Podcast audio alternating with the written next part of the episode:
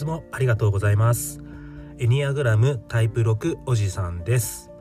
タイプ6の視点から得た日々の気づきを共有することで少しでもタイプ6の皆様が生きやすくなることを目指しているラジオです。それでは始めたいと思います。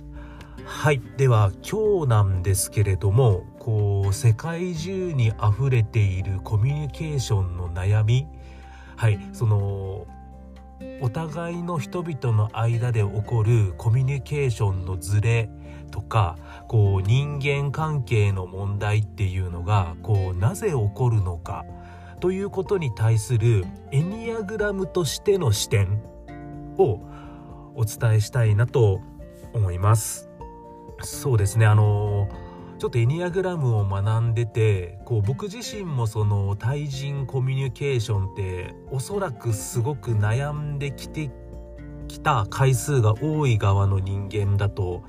思うんですね。こ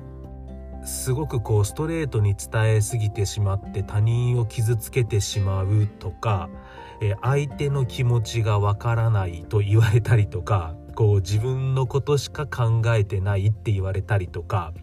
あとそもそもその友達の数とかほんと少なくってでおそらく対人コミュニケーションっていうのはあのすごく下手くそな側に入る人間だと思っています。じゃあそういったそのコミュニケーション上の悩みっていうのがこうなぜ起こるのかについてなんですけれどもあのエニアグラムを勉強してみるとこれも性格というシステム上起こるんだなっていうことが あの分かってちょっと気が楽になりましたので、えっと、そこについてあのお伝えできればいいなと今日は思っております。じゃああのここまでの大きな流れなんですけれども、えっと、それぞれの性格タイプですね、うん、と1から9まである性格タイプがそれぞれ9段階の、えー、成長レベルの段階という深みを持っているということをお伝えしてます。はい。その中で、えっと、成長段階のレベル、えー、レベル1、レベル2、レベル3っていうのが健全な段階で、で、レベル4、レベル5、レベル6っていうのが通常の段階。はい。で、レベル7、レベル8、レベル9っていうのが不健全な、えー、段階だよということをお伝えしてます。はい。で、その中で、えー、それぞれの人間が、こう、どこにど真ん中にドンって杭が打たれているか。えっと、例えば私であればおそらく性格タイプが、えー、タイプ6で、で、おそらく、あのー、成長レベルの段階は通常レベルの4か5に、こう、中心となる杭が打たれているのかなと思います。で、その杭に輪ゴムみたいなのが引っかかってて、こう、ストレスがなくて調子がいい時は、例えば僕であれば、もし、こう、成長レベルの5に杭が打たれてるとしたら、その杭にかかった輪ゴムがひょいっとこう、上の方に行って、こう、健全レベル3みたいになってる時もありますし、こう逆にストレスがかかって調子が悪い時っていうのは、こう、杭がレベル5に刺さってるんですけど、こう、杭にかかってる輪ゴムが下の方にひょいって動いて、こう、不健全レベル7みたいな動きをすることもあるけど、こう、基本的には、こう、レベル5に刺さってれば杭が、そのレベル5っていうのが中心で、えっと、そこからこう前後するよっていうことをお伝えしてます。はい。で、えっと、重要なことは何かっていうと、この成長レベルに打たれている杭そのものを、こう、上の成長段階に上げていくために、どんどんこう、一個でも上に上がっていくような、こう、努力をしていくことが大事なんじゃないか、というようなことをお話ししてました。はい。で、えっと、その中で、えっと、世間の人々が最も数が多いのが、えー、通常の段階ですね。えー、成長レベルの、え、レベル4、レベル5、レベル6のどこかにいるとのことです。私自身もおそらく4か5にいるんじゃないかな。そこに、えっ、と、4に5、4と5に、こう、杭がズゴーンと刺さってるんじゃないかなと思っております。で、その、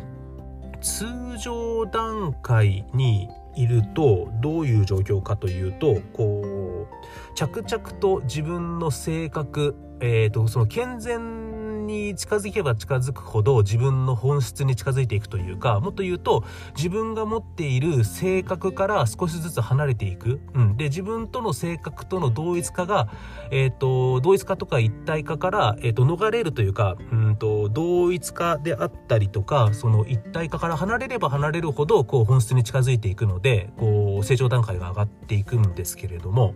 こうそもそも性格システム自体がこうなんていうかな、あの、私自身、私たち自身のこう心っていうのが、こう、正確に同一化しようしようという引力が働きますので、こう、成長レベルの通常段階においては、何も意識しなければ、どんどんどんどん性格との同一化が進んで、こう、成長段階、えーと、不健全の方にどんどん近づいていくっていうのがもうあの普通の一般的な動きになります。はい、でその通常段階におけおいて、えーと、社会的役割という考えがこうエニアグラムにあります。はいえーと、この社会的役割とは何かというとこう成長レベル、うんと性格タイプが1だろうが2だろうが3だろうが4だろうが、うん、あのどの性格タイプですね1から9のどの性格タイプに、えーと、いようとも、えー、そのその自分がいる性格タイプの中の縦軸、えーと、奥行縦軸ですね垂直方向の、えーと、成長段階が通常レベルにいる人っていうのは、えー、すべからく社会的役割を守ろうとしているということなんですね。じゃあこの社会的役割は何かということなんですけれども、えっと、自分自身がある特定の在り方でなければならないという思い込みを持っています。えっと、社会の中で、えっと、私自身がこういう風でいなければならないというのを思ってます。例えばタイプ6である私自身は、うんと、おそらくこう仕事上で成果を出さなければならない。うん、えっ、と、期限を守るような人でなければならない。うん。えっ、と、人から、えー、しっかり期限を守って成果を出す仕事ができるという人で思われていなければならない。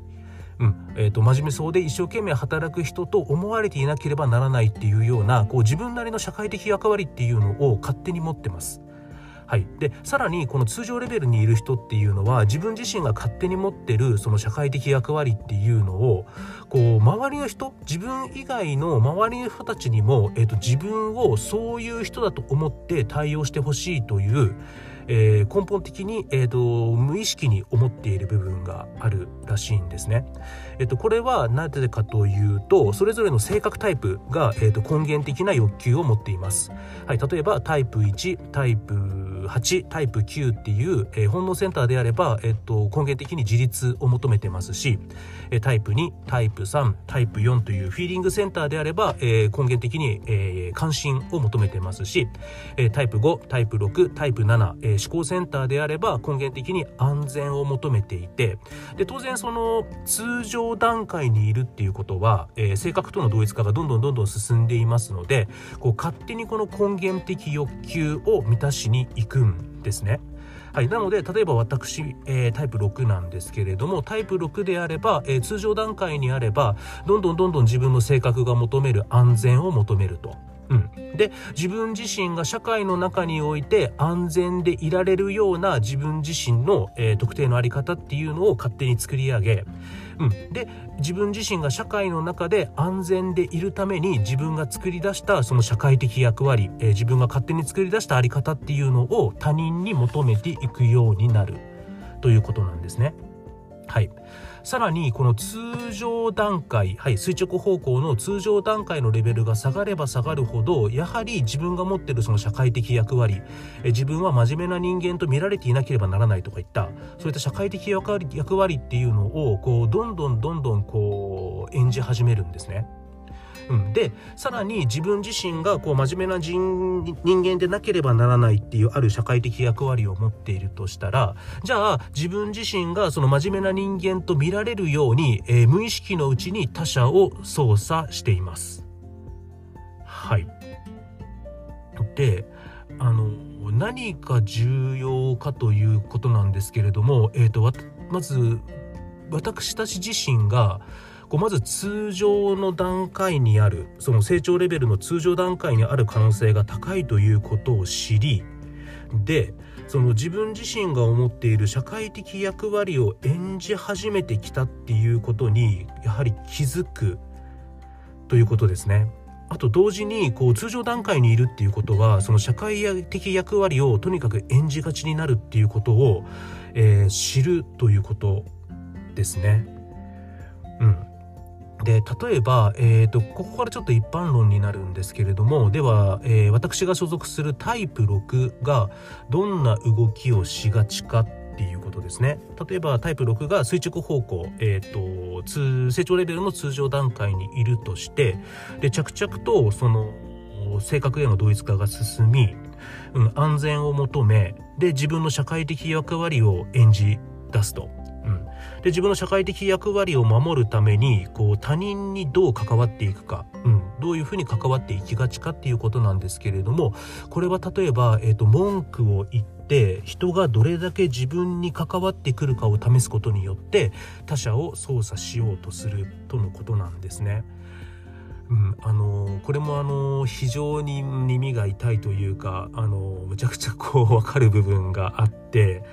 あの私自身正直なところこう人が文句とか言ってるのとかすごく嫌いで、うんと、自分が文句言うのとかむっちゃ嫌いなんですけれどもでも結局本当に仕事が辛くなったり、うん、仕事が辛いというよりは、うん、自分が今進めている仕事が思うようにいかなかった時にどうしてもこう、オフィシャルじゃない、うん、アンオフィシャルな場ですね。例えば仕事が終わった後のちょっとした時間とか、こう休憩時間に、えっ、と、どうしてもやっぱり今辛いとか、うん、こんなに一生懸命やってるのに思うような成果が出ないとか、このままやってっても全然うまくいくような先が見えないとか、うん、なんでこうやっても思うように成果が出ないんだろうっていう文句をやっぱり口に出しちゃうんですよね。でその口に出しちゃってる理由っていうのは一つはあのタイプ6の、えー、ハーモニクスタイプうんと反応型タイプですね。あの自分の安全を守る、うん、例えば自分自身の仕事収入を守るっていう安全を守るために、えーと、追従型一生懸命努力してるんだけど思ったほどの成果が出ないっていう時にハーモニクスタイプの反応型が出てこう感情的に今思ってるこの気持ち感情っていうのを共有して分かってよっていう。ことをやっているっていうのも確かにあると思うんですけれども、えー、ともう一個裏としてはやはりあの僕タイプ6の、えー、縦軸で見た時の通常段階にいますのであの今確かに成果は出てない思うような結果が出てないかもしれないけどでもその結果に向けて一生懸命努力している私。うん、あの成果に向けて真面目に一生懸命努力するという、えーと、自分的の社会的役割を分かってよっていうことを、えー、文句とか愚痴を言うことによって周りを巻き込もうとしてるんだろうなっていうのは、うん、こういったところを勉強してて気づくところではあるんですよね。だからこれっていうのはある種もう性格のシステムに組み込まれてるんですよね。タイプ6である私が。だから無意識で言ったらやっぱ止められないんですよ。止められないんですけどただこれをやると何が起こるか。無意識のうちに自分の社会的役割を、ま、守るために他人にそれを要求要求するというか無意識のうちに他人に他人にもそう自分を扱ってよっていう発言をする、えーと、タイプ6であれば文句を言って人がどれだけ自分に関わってくるかを試すっていうことをやりがちな行動を無意識のうちに起こすことによって何かっていう何が起こるかっていうと相手としては僕に無意識のうちに操作されようとしてるって感じるわけですよだからそこで人間関係の葛藤が生じるわけですねでもっと言えば世の中の大半の人何割か分かんないですけど仮に67割の人は通常段階にいるんだとしたら世界中の、えー、60%70% の人たちが無意識のうちにこれをやってるってことなんですよね。うん、自分自身の社会的役割を守るために、えーと、無意識のうちに何かしらの方法で他人を操作しようとしてで他人との間に何かしらの葛藤を生じてるっていう。でこれがおそらく人間という種が持っているう性格というメカニズムに支配された人間関係の問題が起こる一つの理由なんじゃないかなっていうのを今回このエニアグラムの社会的役割っていうところを勉強して感じました。だとすれば一人でも多くの人がやはり健全な段階に上っていけばこの葛藤がちょっとずつ減っていくんじゃないかなって思ったんですね。うん、でプラスとはいえ健全な段階に上がっていくことは難しいのでやはりうん世界中の一人でも多くの人まず私からスタートだと思うんですけれどもやはり通常段階において自分自身の社会的役割を守るために無意識のうちに他人を操作しようとする動きを起こす、うん、そういったことをまず知るっていうことが大事なんじゃないかっていうふうに思いました。はい、えーと、長くなりましたので今日はここまでにしようと思いますじゃあ次回なんですけれどもではそれぞれの性格タイプ、えー、タイプ1からタイプ9が実際通常段階において社会的役割を守るためにどのように他人を操作しようとするかそれについて、えーと、タイプ1から9まで性格タイプのタイプ1から9までざっとまとめていきたいなと思います。えー、っと、そうですね。うんと、エニアグラムを学んでこういったことを知っていても、やはり仕事上自分の社会的役割を守るために気づいていてても、やっぱりたまに愚痴とかむっちゃ言っちゃうんですよね。で、無意識のうちにそれで、他人に分かってよとか、操作しようとしてるんだなっていうことに気づいていやほんと性格の引力って強いな。うん。だからどうやってこれと付き合って一回でも多くそこで踏みとどまってうん。こう健全な状態に自分自身を近づけていけるかっていう一生かけた挑戦になるんだろうなって感じました。はいじゃあここまでたくさん聞いていただいてありがとうございました。あの次もよろしくお願いします。エニアグラムタイプ6おじさんでした。それでは失礼します。